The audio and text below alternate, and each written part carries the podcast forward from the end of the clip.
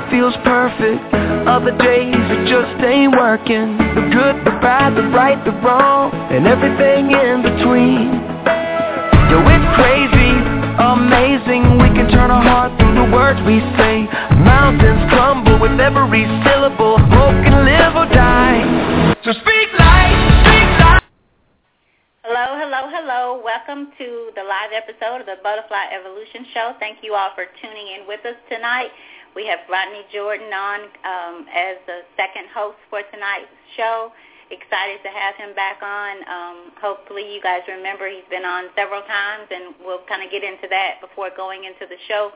Want to let you know that the chat line, and I better make sure of that, the chat line is open. Um, for those of you who are listening by way of uh, or online through the chat line, if you have something to share with tonight, you do have to be a registered follower in order to do that. So keep that in mind. And if you're not registered, you can always call in 818-691-7406. Select the number one only if you have something to add to tonight's show. And before going forward, we really, this is, it's, it's time to speak up. It's time to stop talking about the wrong thing um, the wrong things, I should say, and focusing on those things that really are making no difference or will make no difference in our lives, in the lives of our children, and or our society. So I was sharing with Rodney that it's just so much going on, and I'm gonna, I'm just here tonight. I'm gonna be very, very. I'm just gonna be a blanket tonight. I'm I'm I'm letting what I feel go. Um, there's so much going on, and I'm just going to let my feelings and emotions about the things that are going on as it relates to our children, our society, parenting, expectations, accountability, all of it. So I might step on toes tonight, and that's okay. I'm really okay with that. So let's move forward. Um, do want to continue to share the trash can concept as we continue to promote change uh, as it relates to your thoughts, your mindset, getting into your mind and determining what is going on in order to make a change and hold yourself accountable for who you are, what you are, whether it's a daughter, a, a mother, father, whatever it is. It's time that you hold yourself accountable. And if you can't be honest, give it over to someone who can. Um, but don't stay in it. So tonight's show is about setting high standards, and it's in relation to um, our children. But in saying that, it has to come from everywhere. So the trash can, baby, getting back to that, for you new listeners, this is about you getting into your mind and to help you, as crazy as it sounds, just to help you do that in a fun way, we have what we call our trash can baby. We ask that you move your trash can from one location to another and monitor how often or do you go back to its old location all the while knowing that you've moved it to a different location. Monitor how many times you go back to the place um, where you moved it from or that you moved it from. So do that, and as you do that, allow yourself to think about what other things do I just do because I'm accustomed to them. I'm used to um, feeling this way. I'm used to things being like this, and I, for whatever reason, am not open to changing them. Why? Even if it doesn't work for you, why are we so accustomed to not working towards change when we know that it certainly can't get any worse. It can it can certainly only make things better. So without further ado, that's kind of all I wanted to get in um, for the startup. Rodney, come in and, and tell them again because we do have new listeners. So tell us again who you are, about your book, um, about your mission as it relates to your profession and our students, our children. Just let it go. You're on. Good evening, uh, everyone who is listening. We do appreciate you taking out the time and uh, joining us tonight. Uh, my name is Rodney Jordan. I am a uh, teacher in Manassas, Virginia. I'm also the author of the book Tired of Being Black, which I wrote to uh, raise awareness um, and offer a fresh perspective on the negative stereotypes and struggles of the black race. Um, and just as, as Tammy said, uh, my mission is very similar to hers, and it is all about change and improvement um, for everyone, but but especially our, our, our youth and our children, our children, um, because they they need us, um, and they need us uh, more so today than they ever have. So um, that is definitely my mission, uh, and, and I hope to continue um, to do everything that I can um, to make their lives better, um, so that we will start to see the change in our society um, that that we need to see. So, um, thanks again, Tammy, for having me on. It is always a pleasure to be on your show, um, and we're looking forward to having a great one tonight. Right, right. Well, I want to start out with asking you a question as it relates to being a teacher. Um, what type, and, and, I'll, and I'll, I'll say this coming from, I, I shared with you that I did get the opportunity to, to go out and speak to uh, the faculty and staff, uh, I guess about a month ago maybe at a school here. And I remember just standing there looking into the eyes and the faces of the people who our little people go to and spend seven, eight hours of their day with more time than they spend with their parents in their home probably because when they're there there's probably not a lot of uh one-on-one connection just is what it is. And i remember looking and thinking oh my like i saw such lack of hope um and it could be the end of the year thing going on here as well but i just saw um now it did get better as we went along thank thankfully so it did loosen up a little bit and, and it got better. The atmosphere seemed to get a little light, and I saw some. I had questions, and I saw smiles, and you know, communication. But still, the great majority just seem hopeless, as if, uh, um, like the article that you sent today. Like I have, like they would certainly be the ones that category categorize each student on the very first day of school, sometimes maybe even before they see them, that they're already in that category of low standards or low expectations. So as a teacher, I guess, tell us what you're seeing um, inside and how we can help from the outside um, as parents, as just neighbors. Um, what are the, some of the things that you see, and how can we help eliminate some of those things that um, keep teachers from really doing their job? I think teachers have a hard time uh, today overall just because of the the the, the stress put on us um, by the administration sometimes, by the by by our school district sometimes, uh, by the state.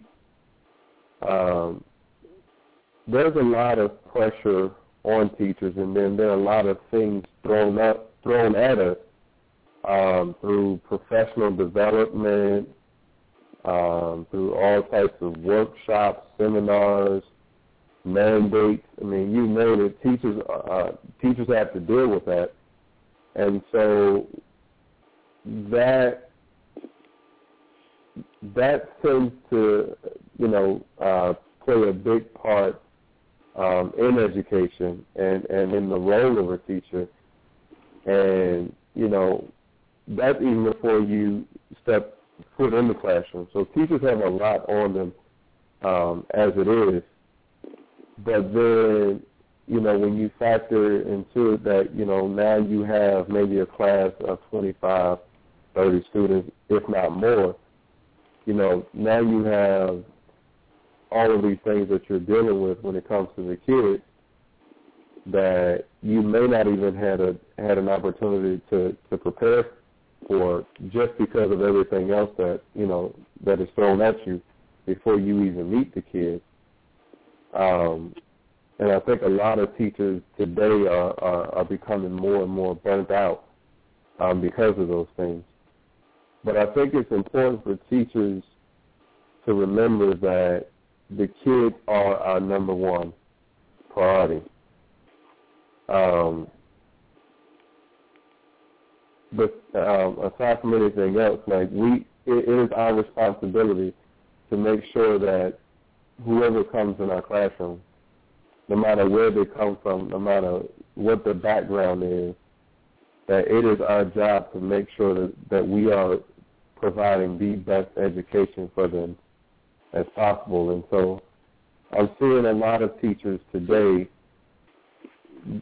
getting burnt out before they have to do anything that, that deals with the kids because of all of the pressure put on by, you know, the state or the administration of the community.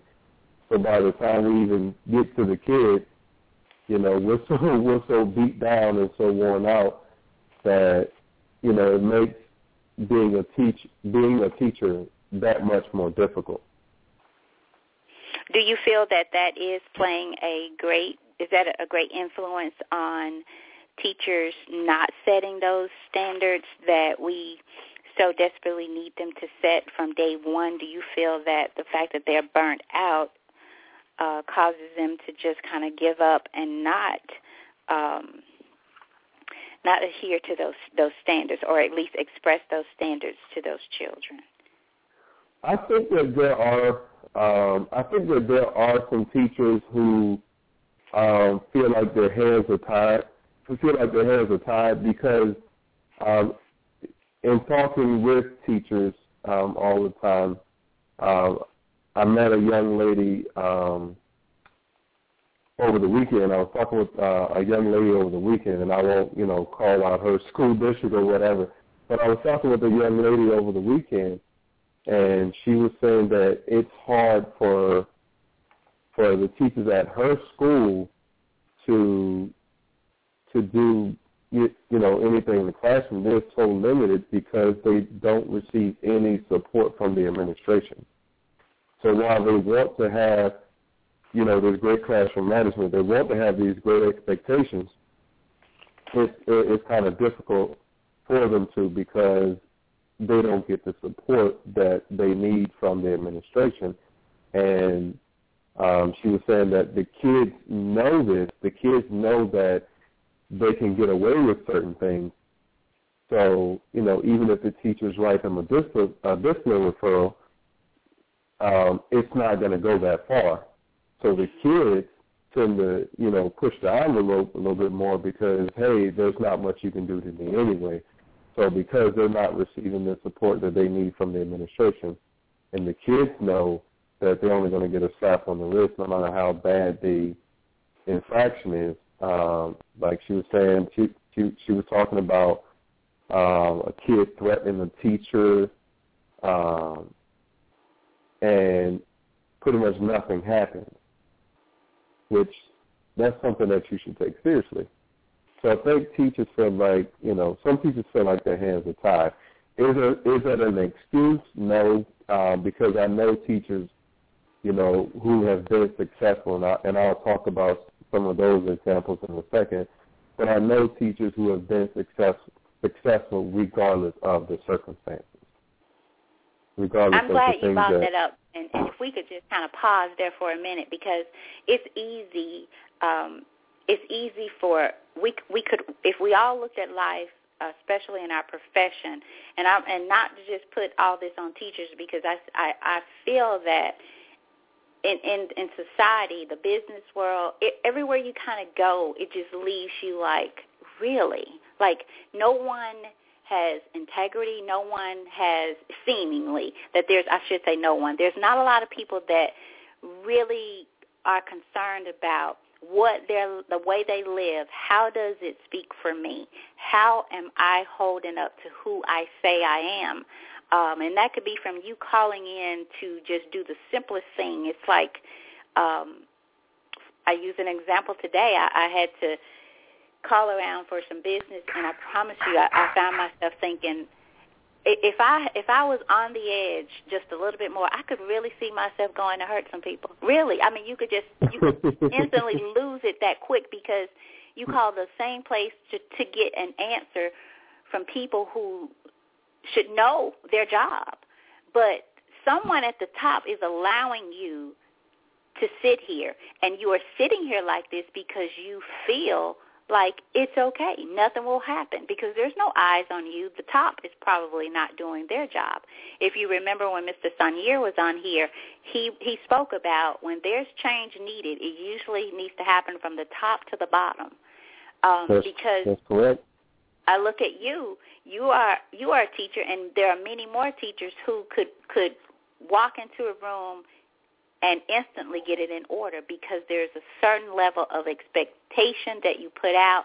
There's a certain level of love that and concern that also comes with that. And I'm sorry, for the most part, children respond to that even in the home. So we, we as we talk tonight about the teachers, I also want to go into the homes of the parents, regardless if it's a single parent home, uh, one, I, it doesn't matter, uh, because parents today will use the excuse, well, I'm a, it's a, I'm, you know, I'm raising, you know, him by myself or her by myself.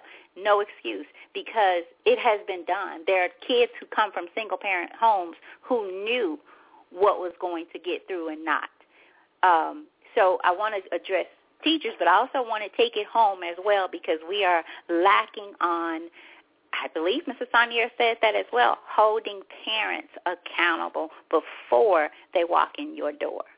Your the your child as a parent, if you're listening, your child should know I have to respect Mr. Jordan. I have to obey him because if I don't, when I get home, if I make it home, because if you, if the parent gets called, they're going to come out here and get on me, not the teacher. And today it's just the opposite. If you call a parent, in most cases, they're coming to get on the teacher before they ask any questions. well, back in the day, That's true. just the opposite. That is that is true, and and uh, I know for me growing up, the teacher was always right. In in my mother's eyes, the teacher was always was always right. And and I remember getting a whooping one one time because the teacher called my called my house and and my mom uh told me what she said and I said I didn't do that. And so my mom said, uh, "Well, are you calling the teacher a liar?" And I said, "Yeah." And my mom said, "I'm just, I'm gonna whoop you just for calling an adult a liar." And I was like, "Oh man, okay." So I never called an adult a liar after that, but um, it did used to be that way. But but times have definitely changed. And I will say this: when it comes to when it comes to expectations for children, um, just like in the article uh, that I was reading earlier today um, that I sent to you, children know what you think of them. Children know um, whether or not you believe in them, and they're going to act in accordance to that. If if in their mind uh, they don't feel like you believe in them, then that's what they're going to give you.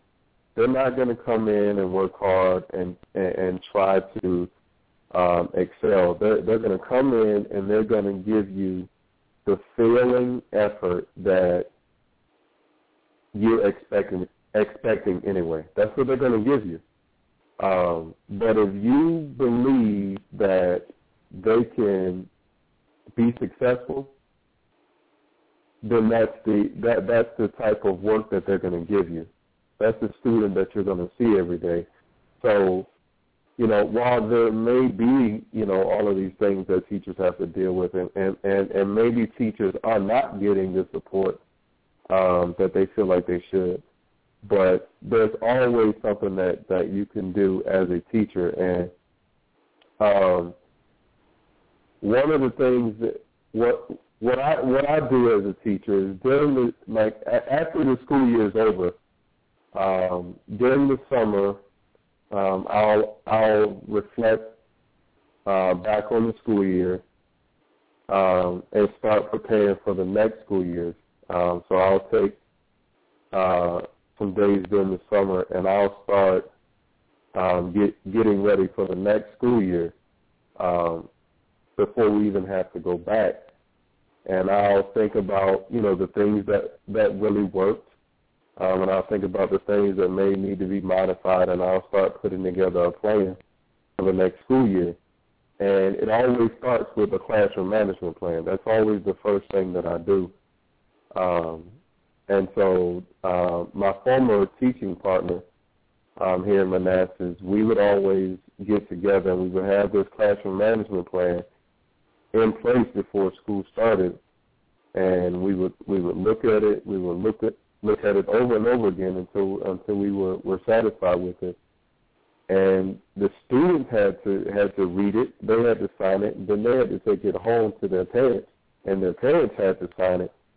Um, and if the parents didn't sign it, then you know we would call home just to make sure that they at least saw it because you know we can't we can't force them to sign it, but we at least made sure that they were aware that we had this classroom management plan, and so everything that we expected of the students, they were aware of it. Everything that we expected of the parents, they were aware of it, and everything that they could have expected from us, they were aware of it. So it wasn't just, you know, these were the expectations of that we have of you all. Here are the things that you can expect from us. What um, kind of um, things would you find on the list that you provided to the children? Give us an example of what would be uh, what would be a typical thing on there as to what you all um, expected as teachers from them.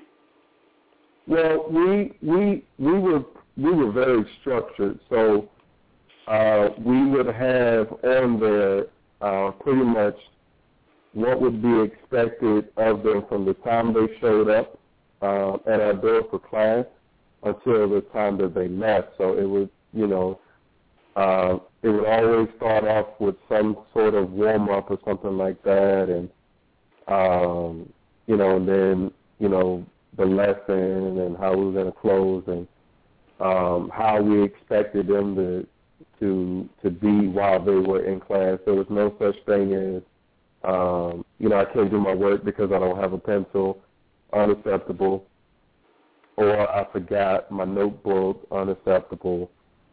Um, you know we we had set times to go to the bathroom. There was no you know raising of the hands all day long to go to the bathroom. We we didn't play that.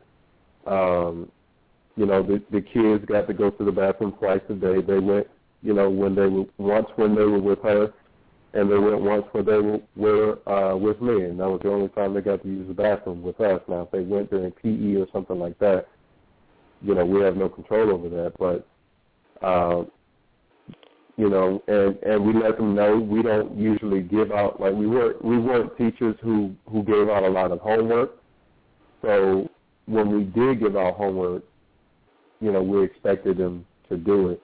But even though we didn't give out a lot of homework, you know, the homework every day was to read for at least 30 to 45 minutes, um, you know, to practice their their math facts or, you know, to study and things like that.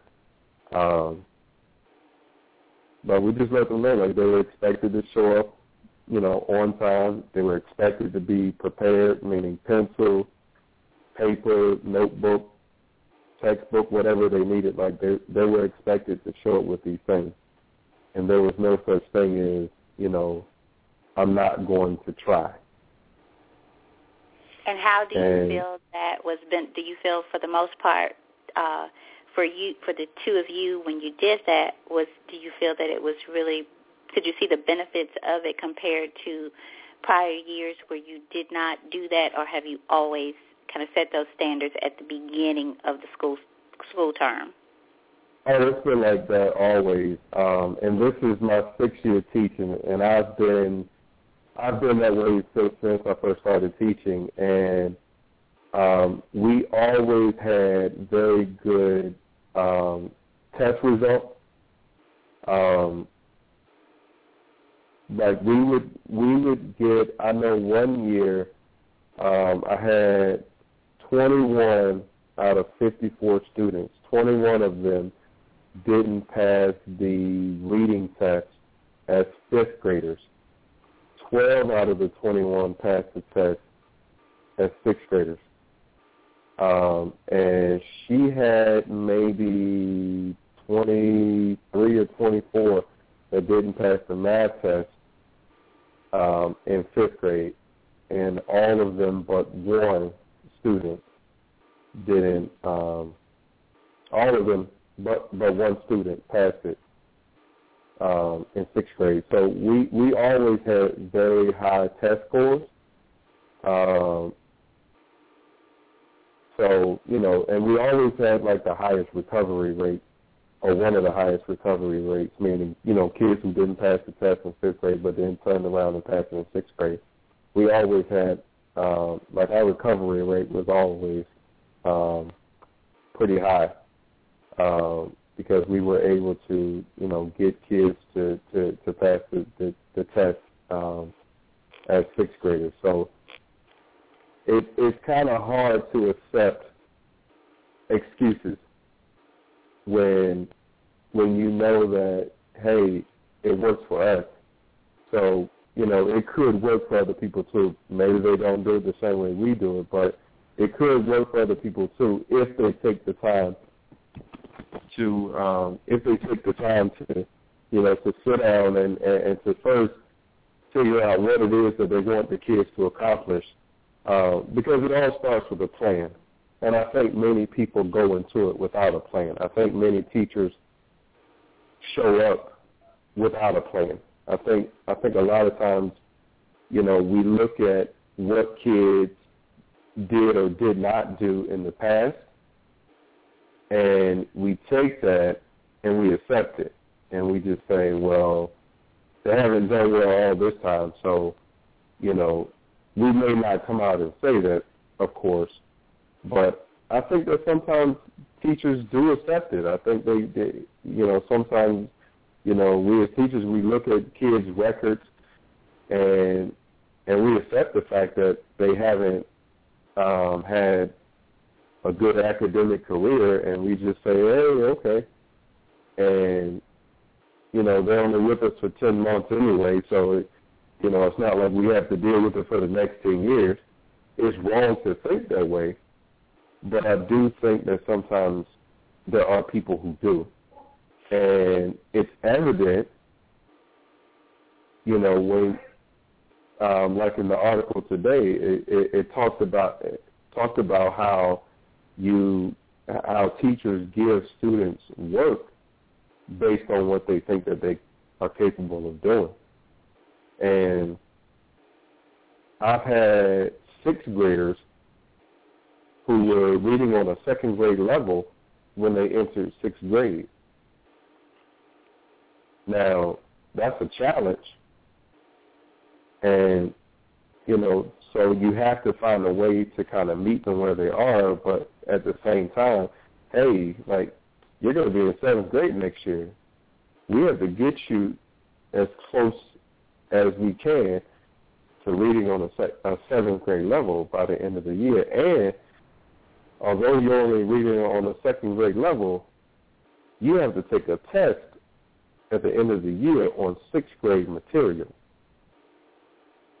So, you know, it's it's hard, but but but it, it makes a big difference when you set the expectations in the beginning, and that and that's one back. thing that, takes me back. If I could could just interject for just a minute, that takes me back when you said a while ago. You said that it takes a plan, and that the um, when when that you guys connected, came up with a plan, had it ready. Shouldn't, as we talk about setting high standards, and we talked about the top to the bottom, what a difference it would make if the top required, regardless of circumstances, situations, that our children come in here with because in most cases none of those things, I'm a great majority of those things, they handpicked. They've just been dealt some things um, through life. So how great would it be if those expectations came from the top? And my question is, why do you feel it does not? Like you you did it you, with another teacher. Um, I can remember a time when there were, and I don't know, you can tell us if there still is. There were plans. Um, teachers had to turn in their pl- lesson plan, and I believe it was every Friday, maybe. I, I can't remember exactly the date, but the lesson plan for that week had to be turned in, reviewed by the principal or whomever did it put back in um, their box for that that week. Um, but and, and I know that's a lot for a teacher as well. However, and it doesn't have to be to that extent, but why why wasn't or is it mandatory now for for teachers to have a plan if it's their own plan for the year like you guys set out? Is that is that mandatory? And if not, why do you feel it's not? Why it's not from the top to the bottom? I think I think we're about to get in a lot of trouble. Would you? Well, I'll answer for you if you. I mean, no, I no, want no. your perspective from the teacher, but I, I want to get in trouble tonight. I really want to get in trouble tonight. I really want to make people mad to the point where they call in because whatever, whether it's to chew us out or or you know chew us on, it doesn't matter. So you say it and I'll I'll back you up, or I'll say it and you back me up.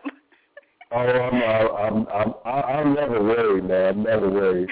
Um, well, well, I think I think it is. I, I think it, it is a requirement in some places. It's not um, everywhere.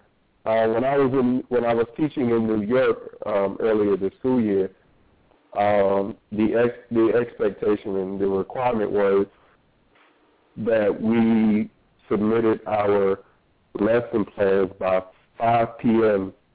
the Wednesday before okay. um, for the entire next week. Um, and that was so um, our department chairs uh, could look over them, uh, give us feedback. So if we need, needed to um, change anything, then we had enough time to do so. Um, so I think it is a requirement um, in some places. I don't think that it is um, across the board. Um, and I think that the reason why, um, I think the reason why um, things that should be a requirement are not, like maybe maybe checking lesson plans or maybe having a classroom management plan. We don't really focus on things that will improve the lives of our children. Mm. We don't really focus on things that will improve teaching or that will improve education. We don't focus on those things, uh, such as, you know, what we just mentioned, lesson plans, classroom management plans. The things that we really need, we don't focus on those because our education system today deals with what sounds good and what looks good on paper. Mm. Mm. As long as it sounds good, hey, let's jump on it. Or if it looks good or if it's going to make us look good, to say that we're doing this, then let's let's bring it in. And sadly, it usually doesn't work. And instead of asking teachers for their input and actually considering it, what happens is um, someone decides, hey, I'm going to write a book. They write a book. Next thing you know, the administrators, oh, we have to have this book. Or, hey, we, we need this textbook. Look at everything that's in this textbook. Or, hey, went, went to this workshop. I think this is great. We need to we need to implement this right away. Or we need to implement this next school year. Not thinking about the dynamic uh, the dynamics of the school, not thinking about, you know, the the students in the school, and because a lot of times the teachers know the students, but no one else does. So you have people uh, making policies for for for a population, they don't know. They don't know what the kids need.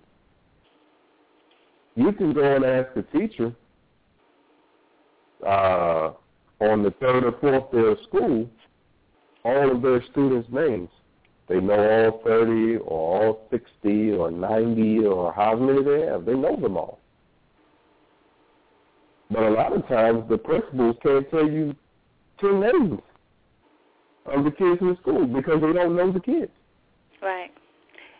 And You know, as you were so- talking about implementing your plan, I wondered how effective it would be if principals came around to each class and made sure students signed something like that and and give it back to them and let them know that you will get a copy, but they are also holding them accountable as you were talking about how you and your your partner did it there. How awesome would it be to have the principal as well go around um, and do that. I remember when Brandon was in the sixth grade and I saw his principal out eating, and I was in awe that she knew exactly whose parents we were. She knew that, and that Brandon wasn't with us.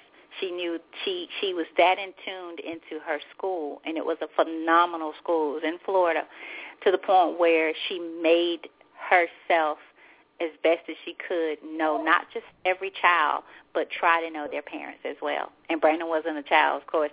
You all probably know that by now. That went to the office, so she wouldn't have had a reason to know him that way. Um, but just the fact that she made herself visible to them, uh, she shared her expectations of what she needed from them, so that her school could be and would be the best that it would be. I mean, it was like she would put you out just as as soon as she would let, just as quick as she would let you in. That you are you are held accountable here, and and it was a, a phenomenal school and just a great school. Good, uh, we had a principal that came to our school a, a few years ago, and and he said um, he said that a school that has a great leader and mediocre teachers will be just fine. But a school that has great teachers and a mediocre leader is is destined to fail Hmm. because it- he, because because with a great leader, like you know, that that principal will will, will get those teachers to do a great job, even if they're just mediocre teachers. Who, but if you're not, if you don't have great leadership, then it doesn't matter how good the, the teachers are. Because that that poor leader is going to br- eventually bring that school down. And I think it's really unfortunate that a lot of the things that um, that are in place, the students are are not getting a whole lot out of it, and even they get sick of testing. You know, they'll they'll say, we got a test again. We just took a test the other day. They don't even understand why they have so much testing. Because it doesn't make sense to them, doesn't make sense to the teachers. It makes sense to the administrators or the pe- people who don't have to administer the test. Makes a lot of sense to them because they don't have to deal with it. The only thing that they have to deal with is the results because the results, you know, tell the story about the school. And so as long as the results are great, you know, the administrators are happy. If they're not, then then they start coming down on the teachers. And it's just unfortunate. You know, a lot of times we we we we have to attend workshops or we have to attend, you know, these seminars and things and teachers get frustrated because they don't see because we as teachers don't see where it's going to impact our students in the way that we feel that our students could benefit from. Would you say and that many of the teachers or the workshops that you all have to visit as teachers, um, I found this to be the, the case uh, for the school systems that I was blessed to work in, that many of the people, as you mentioned, the books and, and things like that, many of the things that are incorporated in the school system or schools are from people who never have been maybe even inside of a school just to simply work, whether it be a teacher or whatever, that many of the things that they bring in um, to adopt were written and and even down to conferences and things like that where having people come in you reminded me of the blueberry story where they, they had this ice cream owner business owner come in and talk to the teachers about his famous blueberry ice cream and uh, one of the teachers at the end said, "What do you do when you get a bad batch of blueberries?" And he and he meant he and his in this reading that I did, he's he knew where she was coming from, um, but of course he gets to send his back and get the get what he needs to make his ice cream. And so her response was, "We don't get to do that. We have to take them ADHD, broken, unloved, whatever. We have to take them and we have to keep them and we have to get we have to still basically make that ice cream. We have to come up with, they expect us to come up with that famous ice cream. You get to send back and get what you need for your ice cream. And I think that's what teachers run into. You're pulling me away from, from all of this on top of everything else I'm dealing with, and you bring me here to someone has, that has no idea what my day is like. I think that's one of the things that bothers a lot of teachers. Um, if you think about it, um, and, and I don't know to what extent this is true, uh, what extent this is true, but we have um, government officials, um, you know, making policies for public schools, and their children have never been to, been to a public school. Their, their, their children, wow. their children, they put their children in private schools, yet they make policies for public schools. So what you're saying is, you, you know that there's something wrong with your policies, and that's why you don't want your child to be a part of it. If their policies were good enough, or if they knew that they were making public schools good enough, their children would be in public schools. But since they don't feel like public schools are good enough for their children, they send their children to private schools. And then we have a lot of people, as you said, there are a lot of people. If you want if you want to make some money today, all you have to do is create something that relates to education. Why? Because so many school districts are going to buy it. Because we, we have become professional development junkies. Anything you put out there that says, hey, this is going to improve the quality of education at your school, school districts will hop on it. And there are people out here who are making Thousands okay, of dollars. I got to stop you for a minute there. Who's accountable when it's when when there's no evidence that this these things are working? Um, who who is accountable for that? Because I certainly a- agree with you, 100 plus percent on that. It's it's it's this it's this business. It's like church. It's become this business that is is ran by. Oh gosh, so who's accountable when when the when there's no um, evidence of these things working, and clearly there is not. Who's accountable for spending that type of money and and, and adopting these things into the into the system continuously, and they not work? When things fail in education, the first finger pointed is at the teacher. Hmm. Um, is you it, it, the blame usually starts with the teacher um, because the teacher should have figured out something. So the blame usually starts with the teacher. Um, if it's bad enough, then you know um, you know, they'll start to look at the principals or the assistant principals. But it's very rare that the people um, at the central office level or the school administration in, in the school administration building, it's rare that those people take the blame and they're the ones making the decisions. Um, but the problem is, again, how how can you how can you say that this that that something is going to work for a group of people that you you don't you don't know them?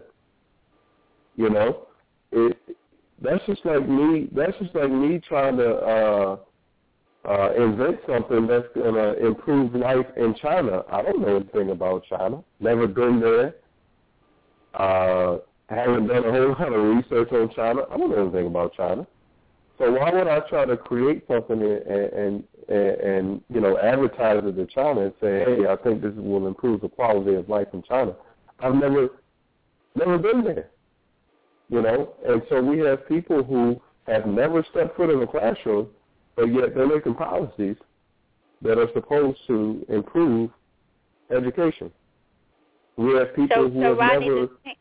Do, parents have any um how how is that? How well, I don't, even, I don't even know if it makes sense to even ask this question. I was going to say, how do things like that get by parents, but parents are not involved? So that's number number one. I guess when there are things like the board meetings and the P, even PTO meetings. I know they're not really at the board meetings because I remember it was like pulling teeth to get parents to come out to PTA or PTO, whatever they call it now. Um, we would have kids who are saying, "Would you call my mom and ask or my dad and see ask them will they come?" Especially when there was competition going on. But when things like that are pulled into the school system, are what happens? Um, how are how are parents notified, or are they? Are, are parents able to vote or visit situations and things like that? Is it just totally up to the school system? Um, when it comes to um, implementing uh, different programs, that that's uh, that's pretty much on the school on on the school division. Um, I don't think parents have have a say in in in, in the programs. Now, I guess if they um, I guess if they don't like something, you know, they can they can try to address it at a school board meeting or something like that. Um, but I don't think that the parents have too much say uh, when it comes to the different programs that the school division chooses to take on. What um, about curriculums? Just what, what about curriculum? What about curriculums? Do just for instance, can you still would one still be able to? Um, for instance, when we were when I moved back here, um, and everywhere else that we would move, I would call and say, "I want a copy of your curriculum," and I could almost hear the you could you could feel the silence through the phone, like, "What? Who asked? Who does that? Who who asked for that?" and so much so, to one one really one principal uh, actually called and told me, "I have never had someone coming into my school system ask for my curriculum." I'm like, oh well, here you go. And he was just elated to be able to to even talk and and send it. But just imagine what what it did. To, he probably could not wait to to see who's coming to his school. But as a parent, I wanted to know so that I can make a decision if he comes to your school or not. You know, so I, I want to. I really want to get on parents here because um, we're sending you guys some bad blueberries. I'm gonna go back to the blueberry store. We're sending, and, and there's no way you can make blueberry ice cream out of blackberries. I mean, or maybe I should say strawberries. Well, I want to take that the wrong way. We'll say strawberries. So I will say a lot of a lot of times parents are concerned with grades. Um, as long as their children are making A's and B's, they're happy, especially if they feel like their, their, their children are honor students. Their children, you know, they may not be, but if the parents feel that they are honor students, then their child better be bringing home A's and B's. If not, you, you're going to hear from their parent. Um, other than that, um, you usually, usually, um, I haven't heard a, a lot about people hearing from parents outside of grades, um, unless you just have a relationship, uh, unless you've built that rapport with the parents. Like I, I've always tried to, um, you know, build a rapport uh, with with my students and their families, um, which is another thing that that that has helped me be successful um, as a teacher. Um, getting getting the support of of of the parents or the grandparents or whoever, um, and then you know even years later, um, you know still maintaining that relationship. But a lot of times, if it's not related to grades, parents really don't um, get involved. I don't think. Um, a lot of times we don't, you know, we don't even meet parents unless, you know, we ask them to come in. Um, you know, we have to get on the phone or we have to email them and, you know, ask them to come in. It's not like a lot of parents are going to come in on their own. Would you say that you've had some children that you've you've taught for a full year and never met their parents? Would you? Would that has that ever been a case for you? Oh, absolutely. Uh, uh, but there, there's been a lot of those. um, what would you? What What do you think that does to a child as far as um, how they feel about their education? Um, uh, those children did not uh, did not do well, mm. um, or as well as they should have. Um, you know, some of them they they would have to really be that child that you know that they were just determined anyway. But a lot of times those students they were usually like the the, the C and D students, um, because I think and, that goes back you know to the whole idea of setting these high expectations. You know, and just like it says in the Bible, when you when, when you're a child, you're gonna think like a child you're going to understand as a child. You're going to reason as a child. So as a child, you don't know what it means to set expectations. So you kind of rely on the adults in your life to set expectations for you. And, you know, and when your parents don't take your education seriously, chances are you're not going to take it seriously either. If it doesn't mean anything to them, why should it mean anything to you? You know, so I think it's hard for children to to really get involved. You know, um, it's it it's hard enough with all the the distractions and the peer pressure that our that our kids have today anyway. But then on top of it, your your your mom and dad aren't interested in in what's going on at school, they're not interested in meeting your teachers, I think it, it, it just makes it it just makes it even worse.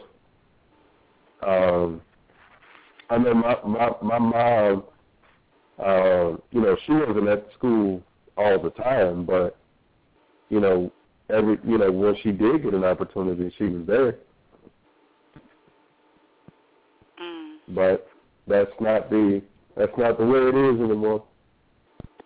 You mentioned earlier that people, um, and we were we were, uh, I think I'm trying to remember how we got there, but you mentioned that people don't um, really tap into what's best uh, for them or what those good things that that work, basically.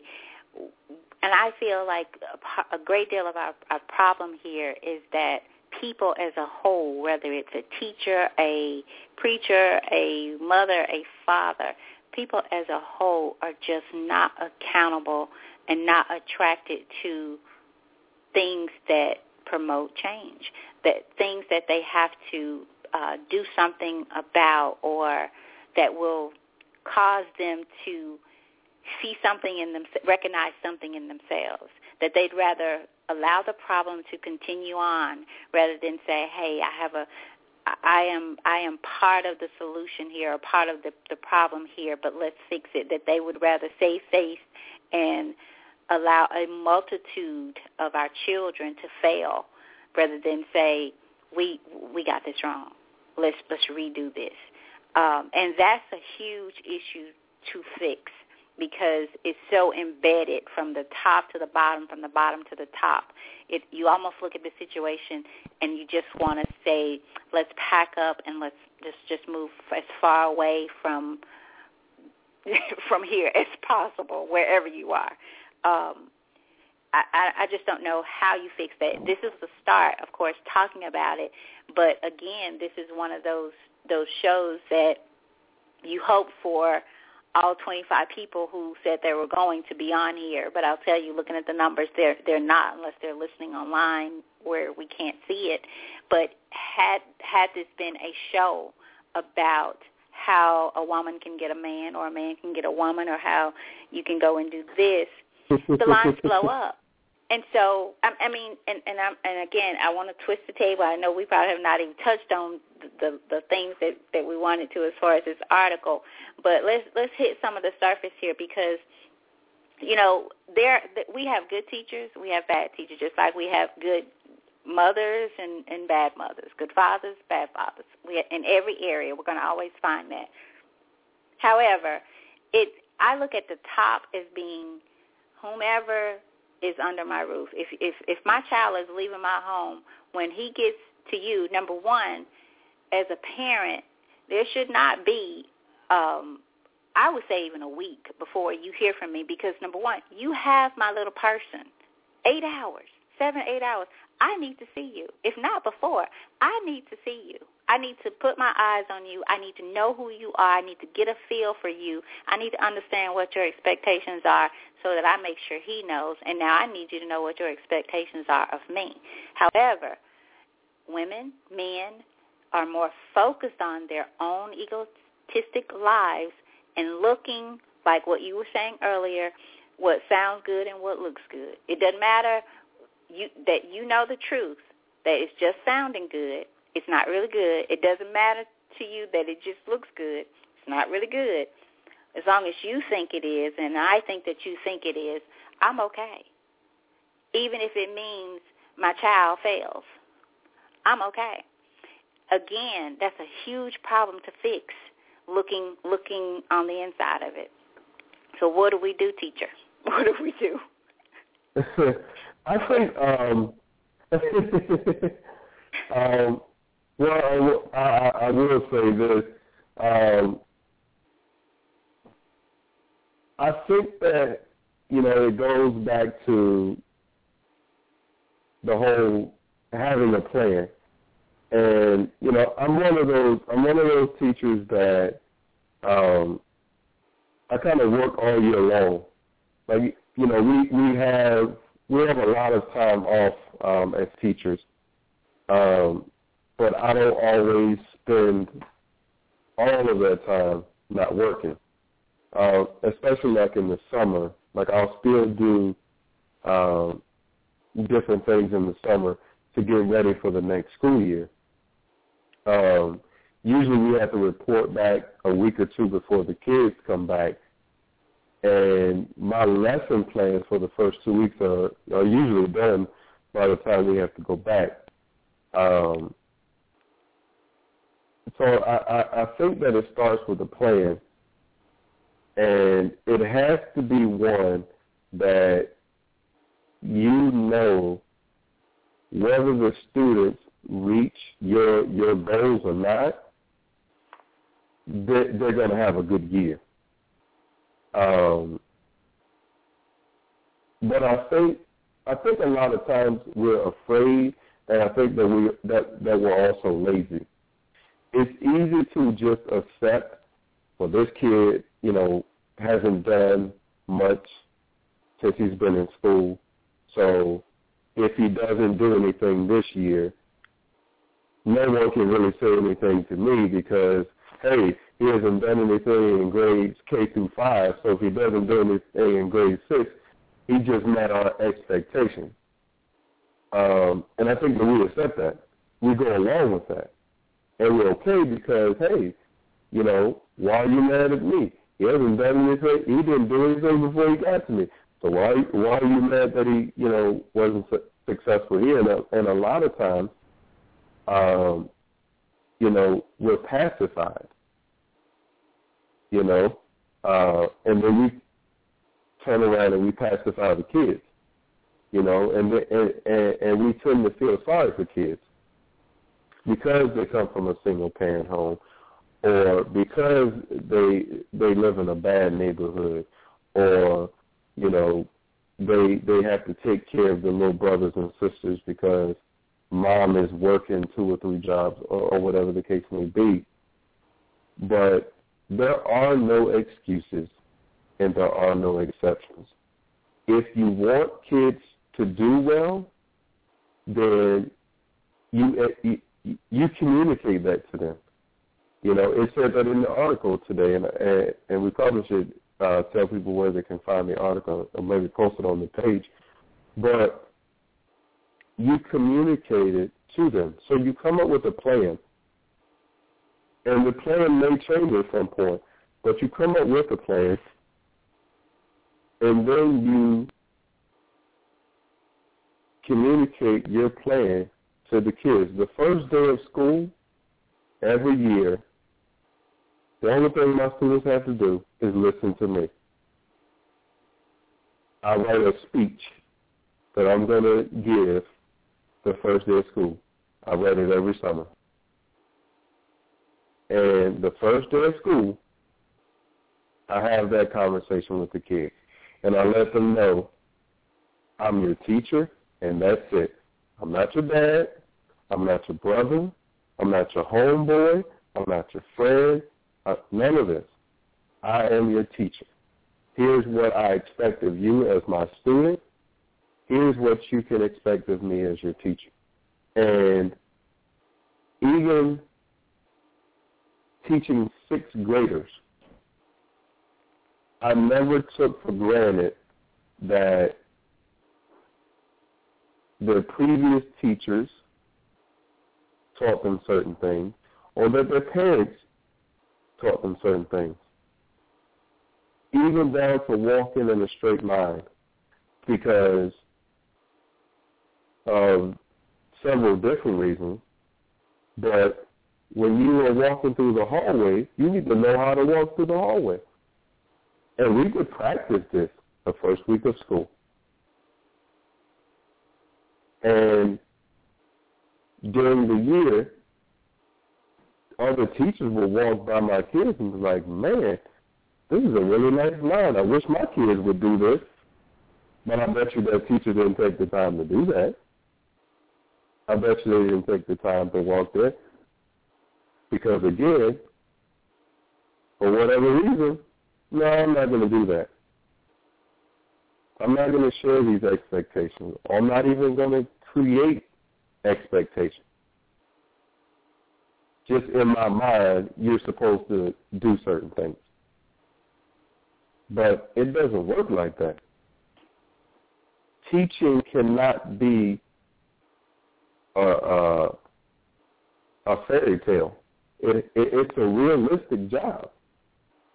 Kids, kids have problems. They're coming to school with those problems. You know, and a lot of times teachers don't know how to deal with their problems because most teachers didn't have the same problems growing up. And so they don't know how to separate, you know, their background, students' background. They don't they don't know how to talk to the kids. And a lot of times, we want to be liked, so we try the friendship thing. Or we let them do do things that they should not do because we want them to like us. Or we think that if we allow them to get away with certain things, or, you know, if they view us as, oh, he's nice or she's nice, then we'll get a lot out of them. It works for a while. But the moment you put your foot down, you just lost that kid because they were not expecting that. you know.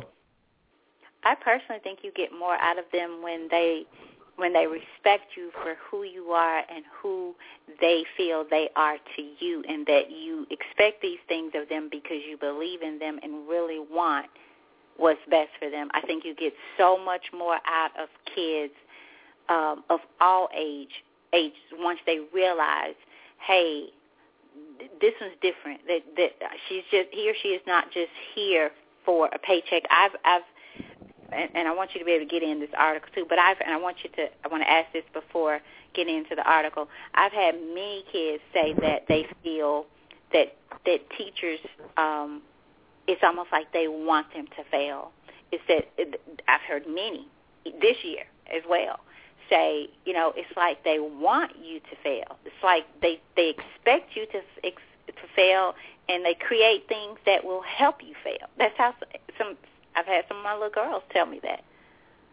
And and and imagine going to school every day in front of someone, uh, not not beating up teachers, because again, we we we've expressed that is we understand that you guys have a hard time, but it's also important for teachers to understand as well that you may be the only one, the only one that can reach this child. You may be the one that can make the difference. And it's so important to help teachers realize or go back to that place for the most part. What made you select or want to be a teacher in the beginning? In spite of knowing the salary, in spite of knowing what society shows us about teaching and what the stresses that you go through, even now you have a great number of people um, still wanting to go to school to be teachers. You hear the the the saying that they want to go because they're off so many days and it's worth it to 10 months, you know, just to be off holidays and all that too. You hear those stories. But how we we can't ignore when you hear kids, not the same kids, not kids that even have a relationship with each other. I've heard it from all spectrums. They just it feels like they want you to fail. How do you address those those those issues? Um, well, first of all, it, it, honestly, the, those teachers should not be teaching. Um, if if you go into a classroom as a teacher and you are expecting the kids to fail, it says a lot about who you are as a teacher and who you are as a person. No matter what the circumstances are, you should always go in and have high expectations, period. When I was in New York, um, 24% of my eighth graders passed the state test as seventh graders. Only 24%. And I told the special ed teacher that I work with, I said, my goal is for all of them to pass the test this year. And she said, and she asked me, do you really believe it will happen? And I said, until I see the scores, yes. I will never believe that my kids won't pass the test until I see the scores that say, hey, your kid didn't pass the test then at that point I have to accept that they didn't pass it. But until you, until they take the test and don't pass it, I'm going to believe that they can pass the test. And you know, and, and I and I've heard um, administrators say, well, our goal is to to get uh, 70% pass rate this year or 80% or whatever. I don't know how to teach like that. And I understand their point, but I don't know how to teach to get 70% of my kids to pass. I don't know how to do that. I only know how to teach for 100%. If it ends up being 70 in the end, which I believe is their point, okay, fine. But I cannot go into it thinking that my goal is to get 70% of the kids to pass because what 30% am I leaving out? I think your goal should be 100% every year. Because if you, again, if you set the bar that high, then who knows what will happen. You know, a lot of times we we, we get so caught up in, in in these things of the world that we forget that perfection does happen. But because the world always tells us nobody's perfect or, you know, this can't happen or, you know, it, it kind of becomes a part of us to beat ourselves up or, you know, to sell ourselves short. No. You, when I walk into this classroom, I'm going to teach as if I believe every kid is going to pass this test. When I leave in the evenings, when I go home on Fridays over the weekend, and as I'm preparing for the next week, guess what? I'm preparing as if 100% of the kids are going to pass this test. I've never had a 100% pass rate. However, I, I did inherit, you know, 40 or 50 percent, and then that turned into 80, which I can live with that. But I'm not going to say, well, let's go and get 50%. Let's go and get 60%. No, you go in and say, hey, we're going to all do this. We're going to do it together. You know, and, and, and the kids used to laugh at me because I would always tell them, you know, we're going to pass the test. And they and they would they would ask me, well, how are you so sure? And I would always say, because I'm your teacher. You know, because I'm your teacher, you, you're going to pass. But it's about getting them to buy in yeah. to what you're doing. Yeah.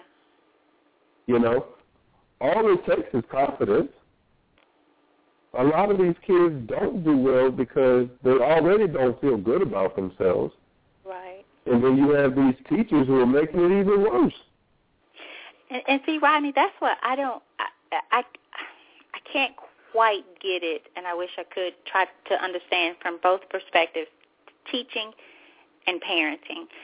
Um, I, I I don't understand how one could get to the point where they can consistently see and be okay with children coming in and out of their door where they have so much uh, potential to make a difference in a life, in a little life, um, to where they would not say, can't do this anymore. I, I'd rather go and flip burgers than have this on my conscience that I have 20 plus people here that I'm no longer concerned about.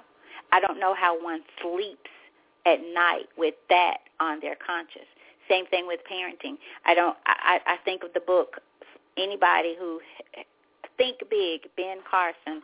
That is an amazing story, um, where Ben comes from a, a single parent home where mom could not read past, and I think math as well, third grade level, but she was determined. Oh, but not you whatever I have to do, not you. And and and I I don't understand as a parent how do you not have that drive?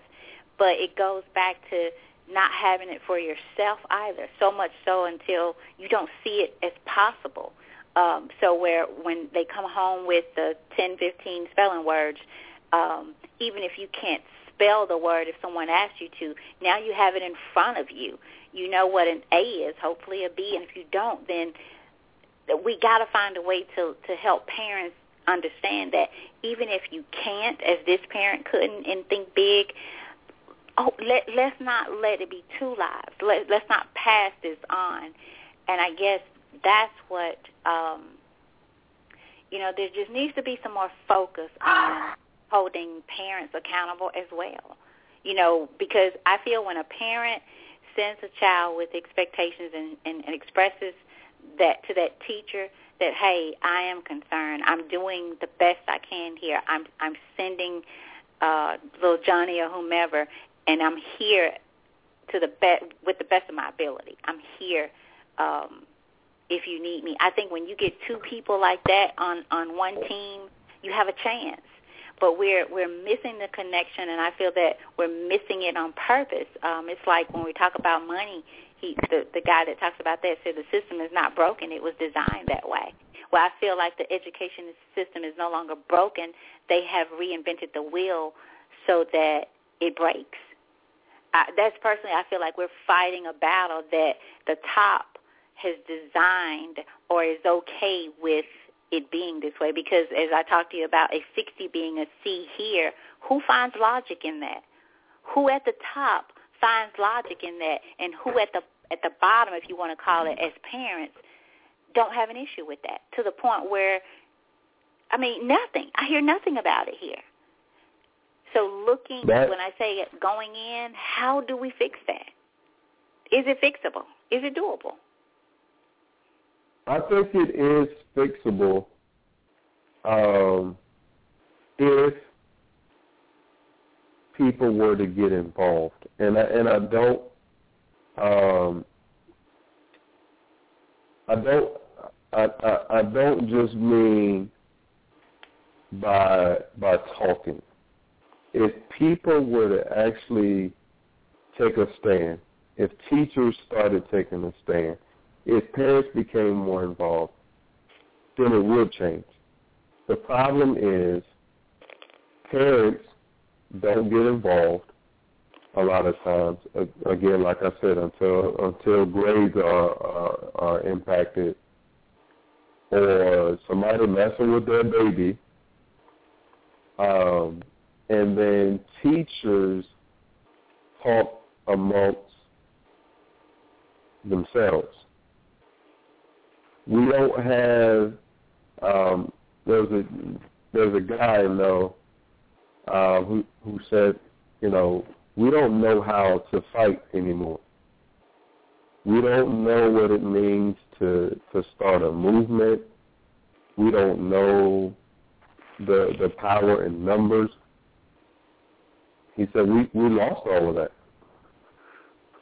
And I think he's right.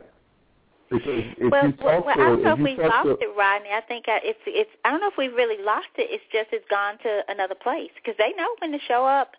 It's just nothing happens after they they're they're okay with just showing up and for certain things. So they clearly know how to come together when it's going to be televised or there's some sense of of um some gratification to them, something that says.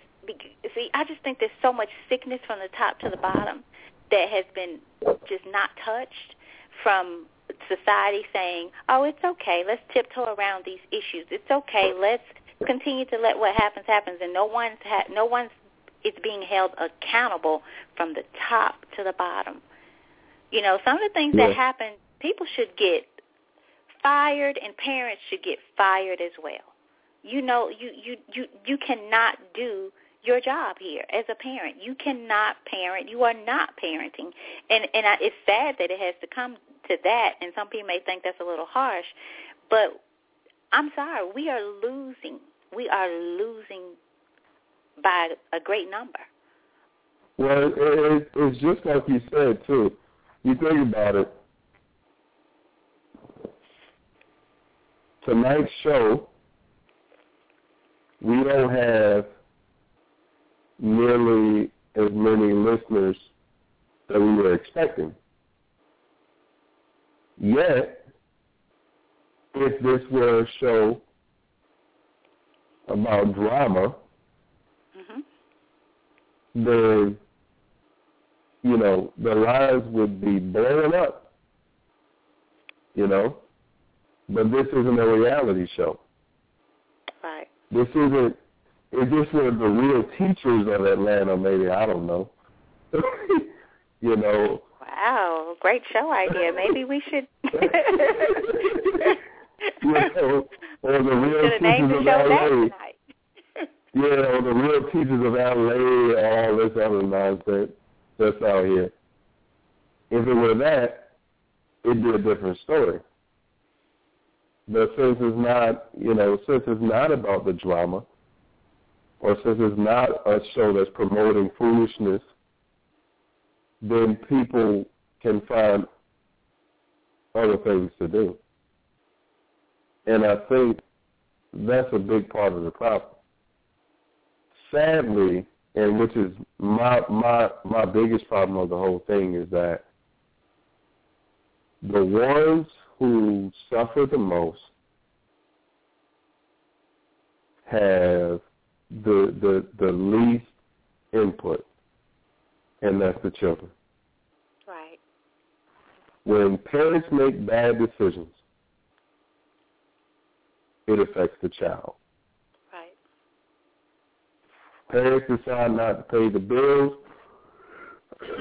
Guess what? Just impacted the kids. Teacher decides to show up unprepared. Guess what? Just impacted the kids. Right. Government officials, education officials, principals, superintendent, whoever puts a bad policy in place, who's affected the most? The kids. We have a number of things in our education system that just aren't working. Starting with this no child left behind nonsense. This isn't working. Right. Right. You know? But but but parents see we as a society we realize that it's not working just like we know that the c 60 being a c is not going to work but when you talk about the numbers where are they you, you hear no talk of, about that in the chat line we have a, a comment from um back in river city which is eve um she says Ben Carson says that any child can succeed if they have someone to believe in them that can be a teacher, grandmother, coach, pastor, but they have to have that person who convinces them they can achieve and succeed, uh, which kind of validates what we're saying here tonight. Well, where are those people? You know, where where are those those people? We have we have parents, uh, mothers who will knock down the doors dancing um, hip hop in heels. We have organization that teaches our young girls how to dance in heels and charge sixty dollars a pop. You take your little girls to that. You go to your um, whatever, and again, do what you do, but your your parenting. If you decide to be a parent, or you are, you are what you are. You're a parent now. You got to do what you got to do. And when you don't, I'm sorry. It's you are what you are to me at that point. There no excuses because you can't say it cannot be done. I just shared with you Ben Carson, Think Big, where his his mom came from. If you just want to say nothing, and he's a professor, neurosurgery, plastic surgery, oncology, and pediatrics, a director of some neurology. I think it's John Hopkins Medical Center. Um, because she said, "Oh no, this will not repeat itself." Because she instilled in so- something in him to make him feel I can do this. And then he talks about in his book teachers that he encountered as well that encouraged him. He can remember the words that they said to him back then. And that's what I, I hope teachers will just. You guys have a tough job, and I and I used to be very hard on teachers. I'm telling you, after going to that school and looking in the faces of teachers that day, you see some. You still see something inside of them that they feel like there's there's no hope there's nothing I can do with what what's inside of me. There's nothing I wish I could could give these kids what they need. But I got a bad batch of blueberries. And I can't I can't do anything. I can't feed I can't do anything with that. And so conversations like these go ahead. No, I was gonna say I blame the administration for that. If oh, if the te- if, if the teachers are unprepared I blame the administration. Yeah. Because there's no way I'm going to be the head of a school and I'm going to have someone in front of my kid who isn't ready. How would you how would you fix that problem, uh, Rodney? If you were administrator, because they will tell you our hands are tied. You have tenure. You have. Um, I mean, I, I literally worked at a school where we knew everybody knew um, she was absolutely drunk every day, walking around, and the alcohol was in her coffee thing, and and knew it. But the the excuse was tenure. We can't touch her. Really? Seriously? It, I mean, parents were complaining, everything. They let her retire after about two years. It's funny that you asked that. Um, up until about a year and a half ago,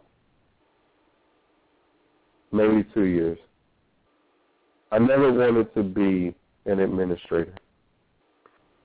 Um, it had crossed my mind, but I did I did not want to be an administrator. Um, one one because I didn't want to deal with the politics of being an administrator. Two, I saw um, how administrators, I guess, felt they had to be, and I knew it was that that wasn't going to work for me. Um, because I'm not good at kissing up to people, and, and I don't care who it is. And so I saw a lot of things, and I just said, nah, this this is something that's not for me. But about a year and a half ago, um, that thought changed, and I said, you know what? That's exactly why I need to be an administrator because somebody needs to change this nonsense. Somebody needs to needs to take a stand. Somebody needs to step up and be the administrator that these teachers need, that these schools need, that these kids need. And I don't know. Um, it's easier to say what you know what I would do, uh, but you never know until you're actually in the position.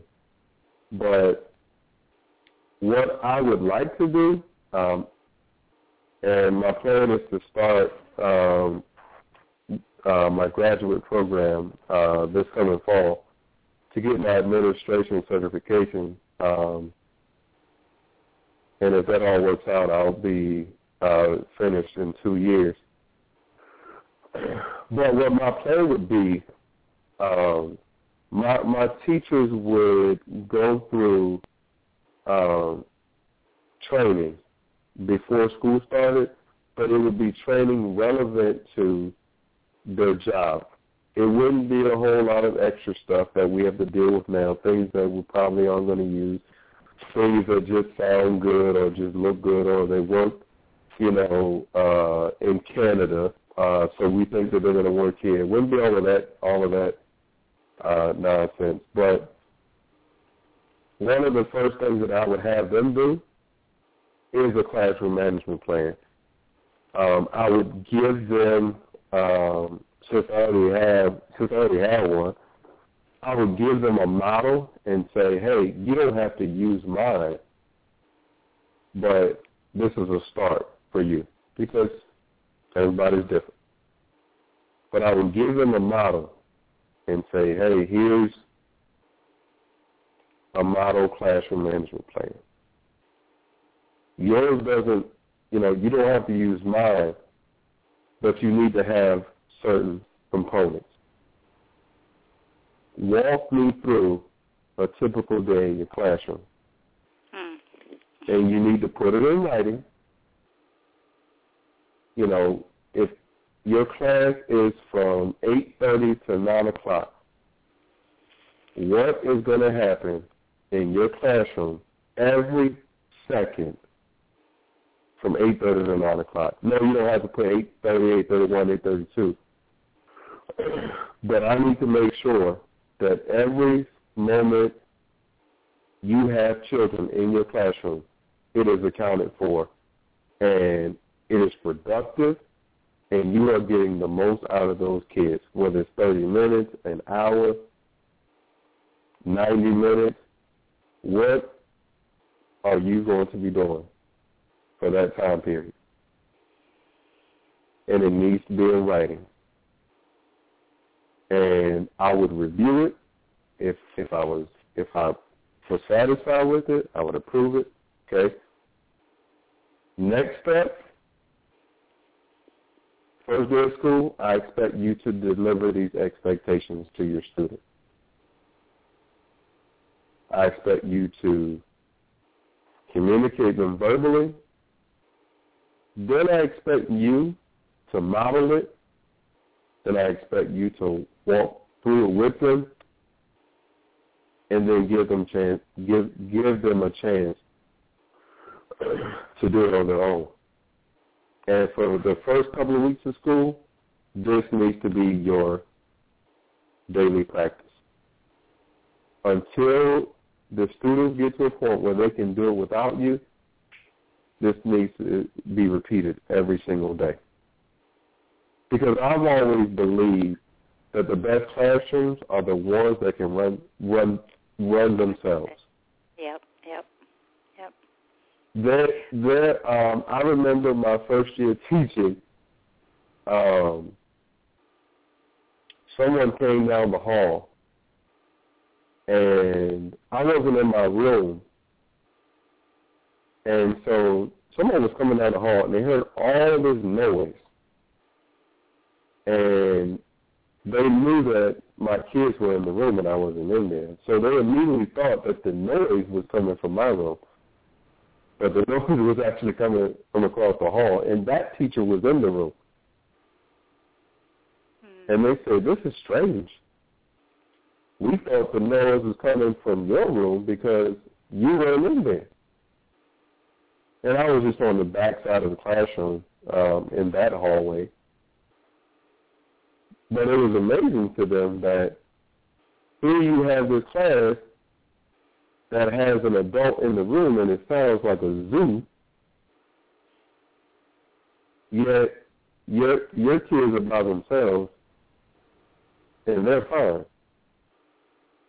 But that's the way a classroom should be. The kids should know when I come in the classroom I know exactly what to do. From 8.30 to 9 o'clock. And what I always do is,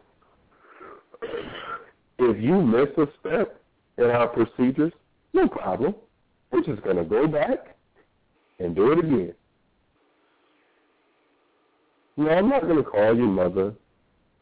I'm not going to write you a referral. I'm not going to send you to the office. Nope you missed step five. So guess what? We're going to go back to step four, and then we're going to go to step five. Then we'll move on. But I would have them do that, and I would, I would, I would put teachers through that type of training. Then we would talk about lesson plans and how their lesson plans needed to be to make sure that, excuse me, that they were giving their kids a chance to be successful. You, Rodney, you brought up a good point about the you, you wouldn't send them to you know you wouldn't always. There's some things that just does not warrant sending a, a student to the office, and I hear that a I hear that a lot from kids as well. There's there's things that just are so petty. We just going kids are gonna be kids to an extent. They're gonna that we did it. They're gonna do some things. They're gonna make some bad choices. Um, they're not to be these perfect kids, but sometimes, you know, kids are sent to the office. Um, I think Mrs. Sonier said that as well, that let the crime fit the time or, or something like that.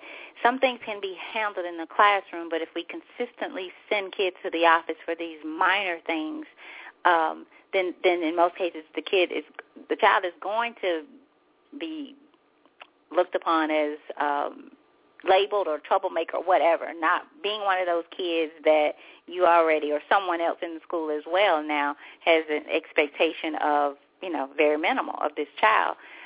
How do we, how do, I mean, what do we do with that? Because that happens a lot. That happens like so much where kids are sent for things that you could have just nipped in the bud just with a look. If you had control over your classroom, you could look over and, and they know, no, get it right. Come on back with us. I would. But it, go ahead. As a um, as a principal, um, if I if I were a principal, I would make that clear to the to my teachers during the training. if if there are issues in your classroom, I'm not gonna only look at the student. I'm gonna look at you too. Mm. Um, because I need to know all of the facts. I'm, I will support my teachers, but I also need to know, you know, what led the student to do this. You know, did you, you know, if, if you give if you give kids five minutes of just, I guess, free time, maybe I don't know. Um, if you give them five minutes of idle time, you gotta expect that they're gonna be kids during that time. Mm. So if that child was was cutting up during that five minutes, okay, I'm going to support you, but I'm also going to tell you, hey, you need to find a way to keep them busy so that you don't run into these issues. Because um, kids, ki- kids are usually behavior problems when they struggle with the subject matter and when they're bored if I'm not a good reader when it's time to read, or if I know, you know, I'm going into reading class, I'm probably going to create some issues because I'm not a good reader. Mm. And so, excuse me, to make sure that the other kids don't find out that I'm not a good reader, I'm just going to be a huge distraction in class so that, you know, the other kids never find out that I'm not a good reader or if I'm bored, I'm going to create issues in your classroom. You know, kids are, are going to be kids. And I would make sure my teachers understood that. Right, Like, that's a great point. That's a great point. I now that is a great point. I hope you have that in the book. that is a great point. I mean, but, You know, like, and you would expect the teacher to to to be able to pick up on that after, you know, when is little Johnny acting up? Um, they said it's during reading, and then compare what you know he or she is is is not able to do, and then you know offer some assistance or or make some recommendations so that we can get get him up. But that that is a great point. A great point. I never really thought about it like that. when when when when when kids when kids feel good about themselves, they're totally different kids. You never hear about kids. Okay, here's an example. Take take take a student who are always getting in trouble Every time it, it's time to go to math class, time to go to English class, always in trouble. right? Excuse me. You never hear about kids getting referrals from the PE teacher. Never. Why? Because they're playing. PE teachers hardly ever have to write referrals. Because the kids are playing football, they're playing basketball. They're playing soccer. They get socialized with their friends. They're running around, using all their energy. They're fine. Put them in a reading class? Nah, that's all right. I can't read. Nobody ever taught me how to read. You know, teachers gave up on me after the third grade.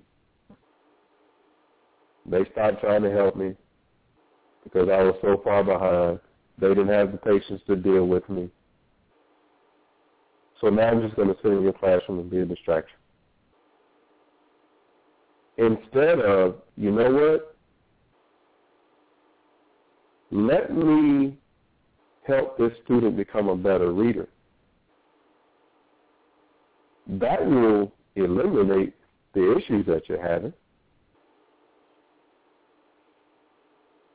but we don't take the time to figure out where these disciplinary problems are coming from. I coached a boy one time, uh, football, years ago. He was always angry, always angry. And so one day I got a hold of him before he got on the bus, and I said, "Why are you always angry?" And he still, and he still just pouting and everything, face balled up. I said, "Let me guess. Somebody's always yelling at you when you're at home, aren't they?" And he said, "Yeah." I said, "It's probably your dad too, isn't it?" Yeah. How you know? Lucky guess. but he was always angry because his dad was always yelling at him, and he couldn't yell back at his dad or take it out on his dad. So when he came to school, he's yelling at everybody, going off on everybody for no reason. And so my advice to him was, okay, I'm setting change. But I tell you what, since you're playing football, contact sport, just take when you're out practice games, take it out there.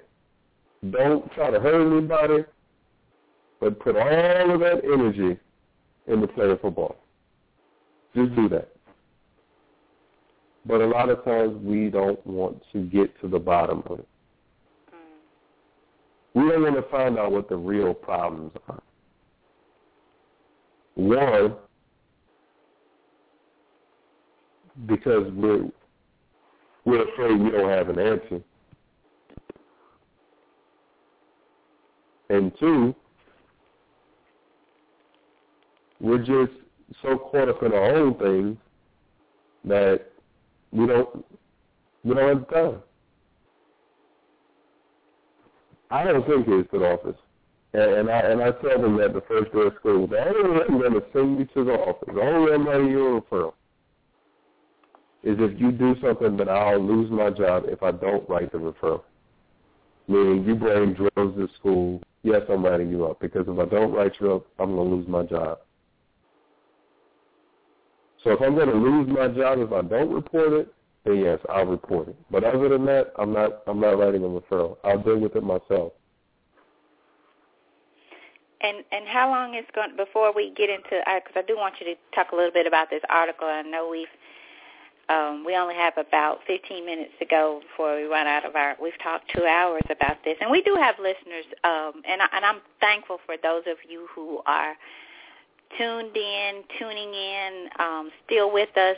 Thank you because this is how it begins. So thank you. My hats off to to each and every one of you who is on with us tonight, and for those of you who will go back and listen or listen to the archive show as well.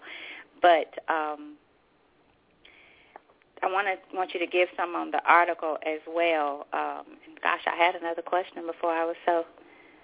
I was going to ask you something. Oh, when when do you plan on starting your school? Because I really think I want to go back to school to to do what I've always wanted to do, which is teach. Already and I want on the road one of your first school. teachers. I, I want to I, be one of your first. I, I would, I would definitely hire. It, it'll be, it'll be a, uh, it'll be a few years uh, before I can do that. I have to uh, get this administration uh, uh, certification first, and that that'll be two years, and then I have to go through the process of being an assistant principal, principal, and all of that. But we'll see. I don't know. I, I hope it happens by the time I'm 40, but we'll see.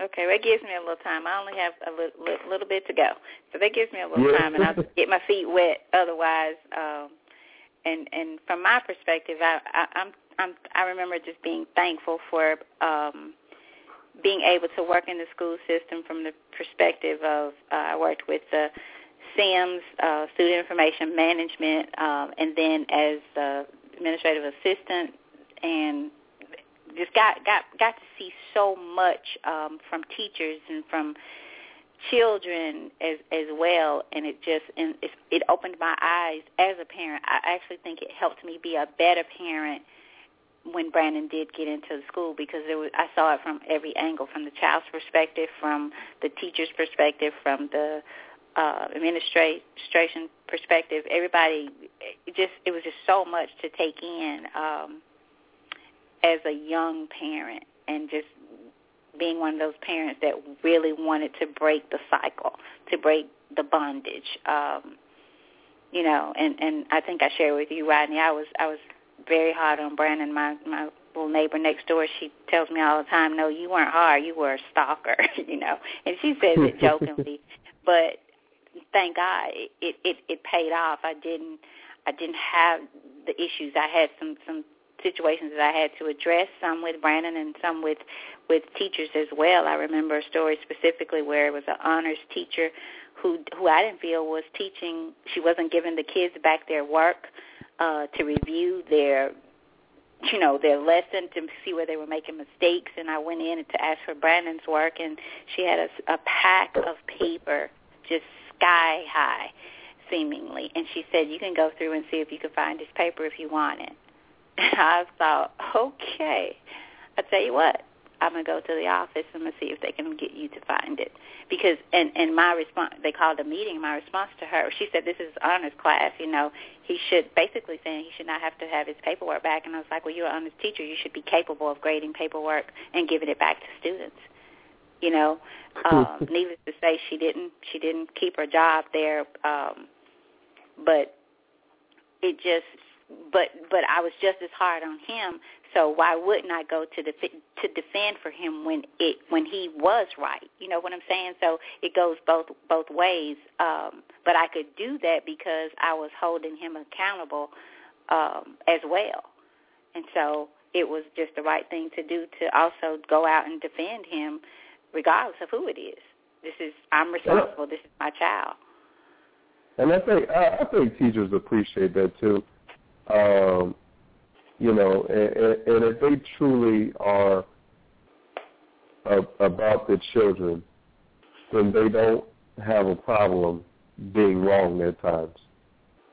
Um, I agree. Because there, there there are times when I've been wrong, and and the parents have, have made me aware of it. And you know, the only thing you can do is apologize and and just try to do better in the future.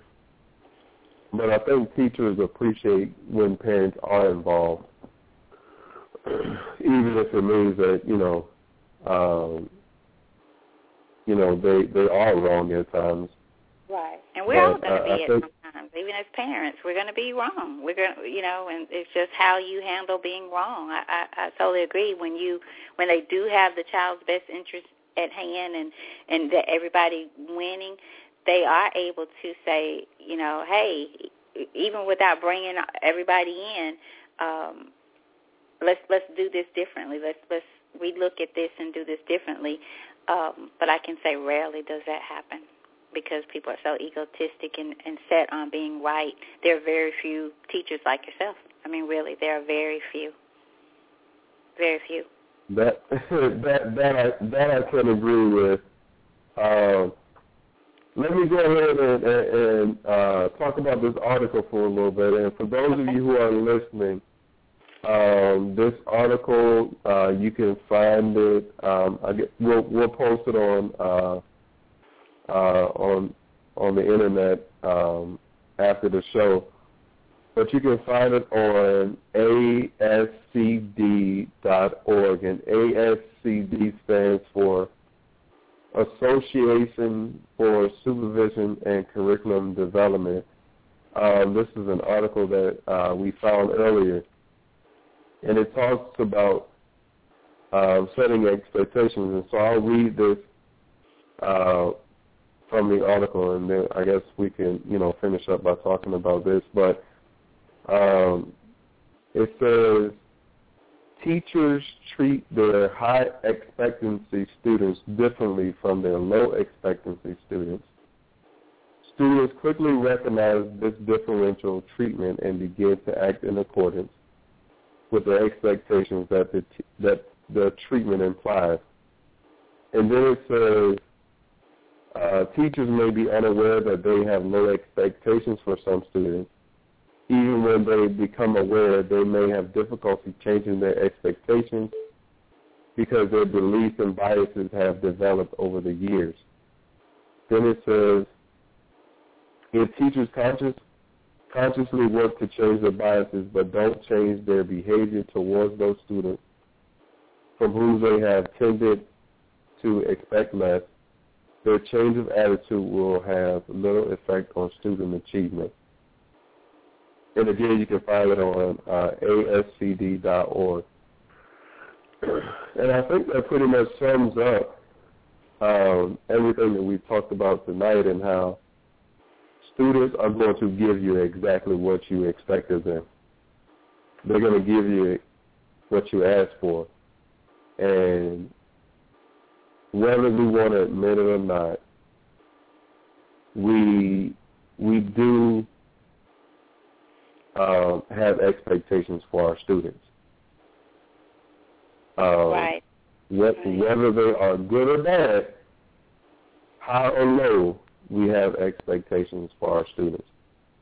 And I think this article uh, hit the nail on the head in that, you know, when we form these expectations or when we form these opinions about our students, about our kids, it's hard to change. Once you have it in your mind that this kid is is going to do well or this kid is, you know, not going to do well, it's hard to change that. It's hard to change. It's hard to change your mind about that. And a lot of times the kids feed into it. Well, since you don't think I'm going to do anything, I, I'm not. You know, um, I remember when I was in tenth grade, uh, when I talked about it in my book briefly. Um, you know, I was point seven points away from from a D from a D, and I told my teacher, you know, hey, you could you could give me those points it wasn't even a whole point. And he said, if you get anything in the classroom, you will earn it, even if it's a B. And that was motivation for me. Like, okay, I will go out and earn it. In fact, I'm going to get an A. You know, but that was his point the whole time. You know, and that that was enough motivation for me to say, I'll I'll do more than just get a D but had that teacher given me that D, I would have never gotten an A out of his class because I would have kept the same work habits all year long and looked for him to give me whatever points I needed to have a passing grade. But because he did not do that, it made me say, oh, well, I have to step it up. You know, I actually have to do my work in this class. And we don't know how to motivate kids. You know, we we think by by pacifying them or by giving them things that you know they're going to give us the the best effort, and it doesn't work that way confidence motivates kids. Believing in them will motivate them. Encouraging them will motivate them. But not calling on them because it's a challenging question, you just killed their self-esteem. Or, well, I can't give you this work because you're not you're not going to be able to do it. How do you know? We don't know until we actually try. And I believe that even if a child is not on that level yet, even if they aren't ready, what is your plan to get them ready? Hmm. those kids that I had, excuse me, that passed the sixth grade test, they weren't ready for that test when they came in. They had failed the fifth grade test. So clearly they weren't ready to take, a, take the sixth grade test. And I knew that. But I did not accept that. Mm. I had to figure out how I was going to get them ready for the sixth grade test. And it's, it, it starts with preparation. And if you have a plan that will maximize their potential, then you can get them to do just about anything. If they believe in you as a teacher, if they believe in you as their parent, their coach, if you can get a kid to buy into what you're teaching, you can get them to do anything.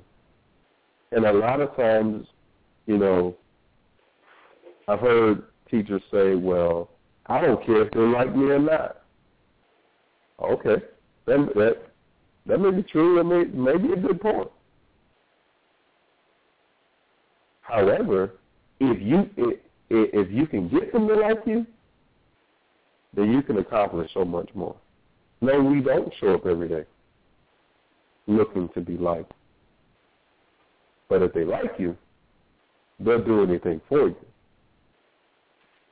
And the the thing with with having a plan and the thing with setting these high expectations, because they're not used to it, they're going to fight you in the beginning. They're not going to jump on board in September and say, "Oh yeah, let's do this." It's going to take some time, but you have to be willing to stick with it because eventually they'll come around. And I'm a firm believer in. I really believe that pe- that people believe that if you ch- that if you chastise them, it's a sign of love. Mm. When you say no for good reason, that shows me that you love me. Mm-hmm. When you know that I'm heading down the wrong path and you do and you try to stop me, that shows me that you love me. Setting rules, guidelines, and expectations that are all reasonable and logical, you just told me that you love me.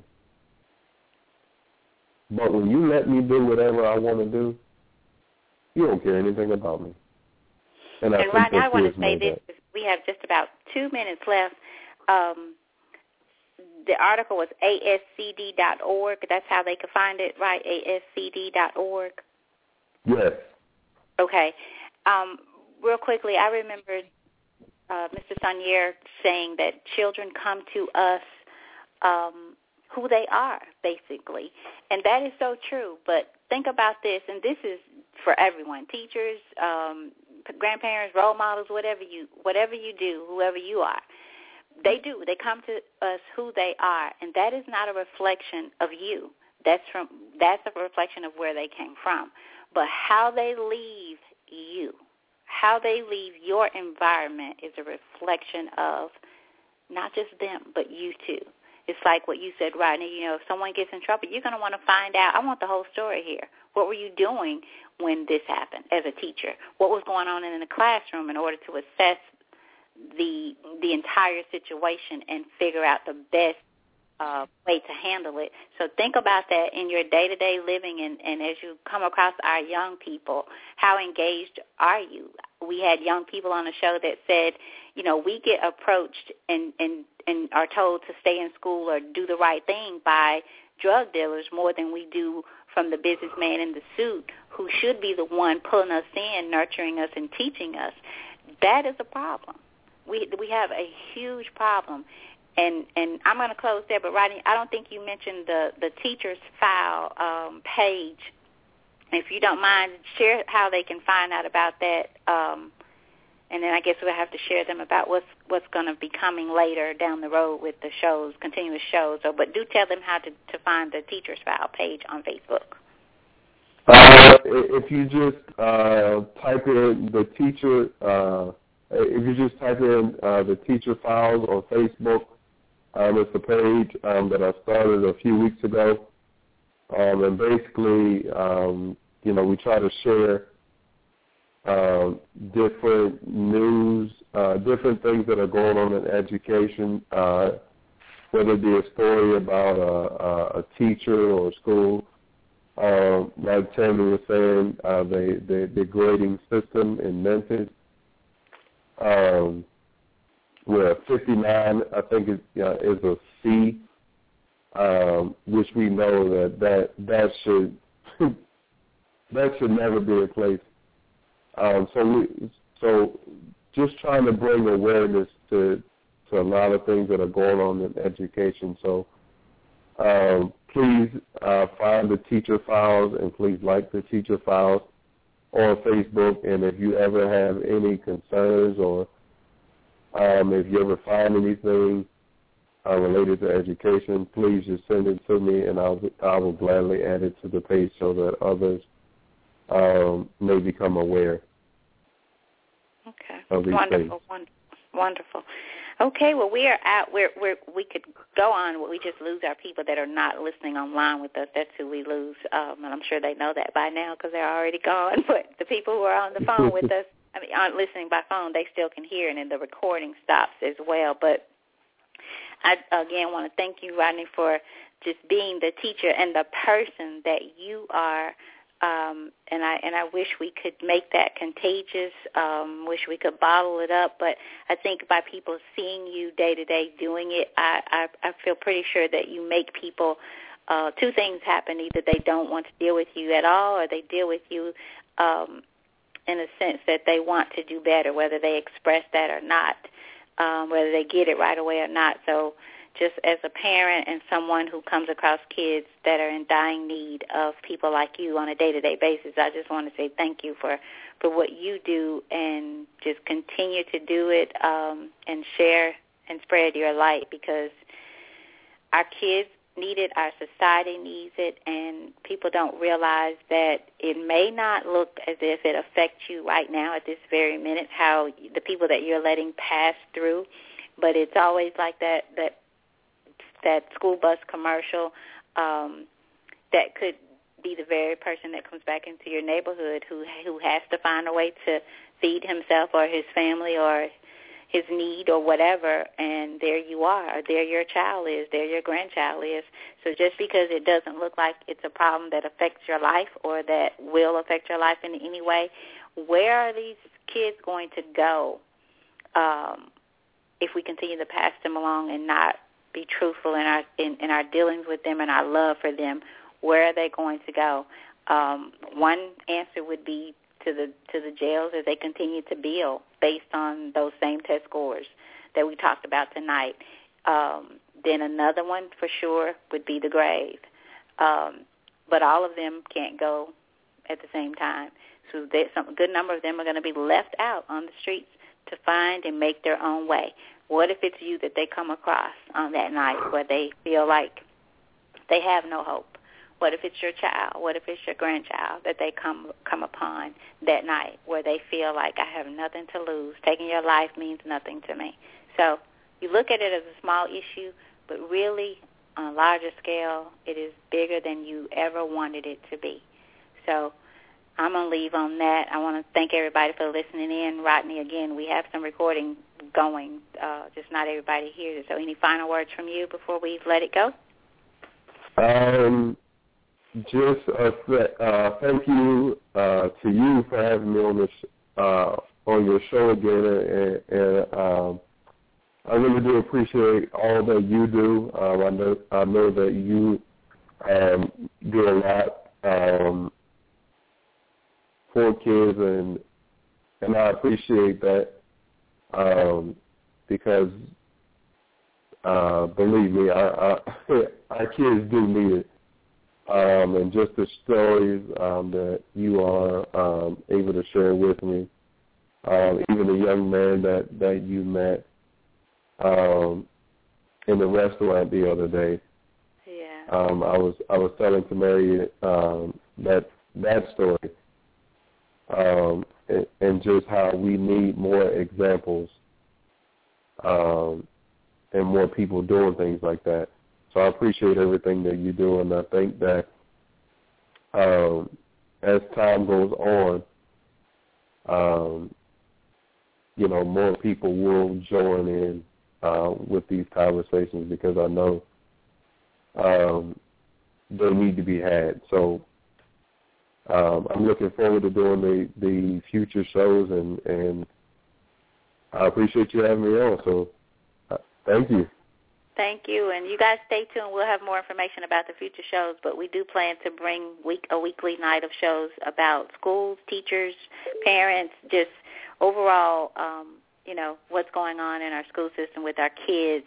So share this news with a teacher, um, with students as well. We want this to just be an open forum for all parties involved, and that means everyone because we are all involved in some way or another with a child's life or in a child's life. So please share and ask people to go and like the teacher files and share it on your page as well. If you can't find it, Rodney Jordan, you can look him up um, as well, and, and I'm sure they'll be able to get to it from your page. And if you can't find him, find me, and I'll invite you to it as well or share it on your page. So just please, if that's the least you can do. If you can't do anything else, you can certainly help out that way. So we all have something that we can give and put into this to help get it back on track to become a village again. So that being said, thank you guys for tuning in. If you have some show ideas about the shows going forward, again, let Rodney know and, and we'll take, or myself, and we'll take it from there. Rodney, hats off to you and all of the teachers you come across tell them tomorrow that hats off to them as well. So um, thank you again. Thank, thanks to all of our listeners as well. You all have a great, great night. Thank you. All right.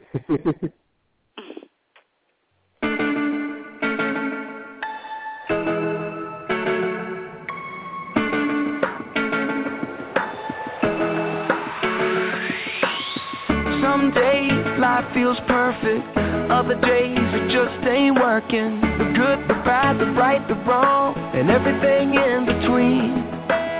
Yo, it's crazy, amazing. We can turn our heart through the words we say. Mountains crumble with every syllable. Hope can live or die. So speak.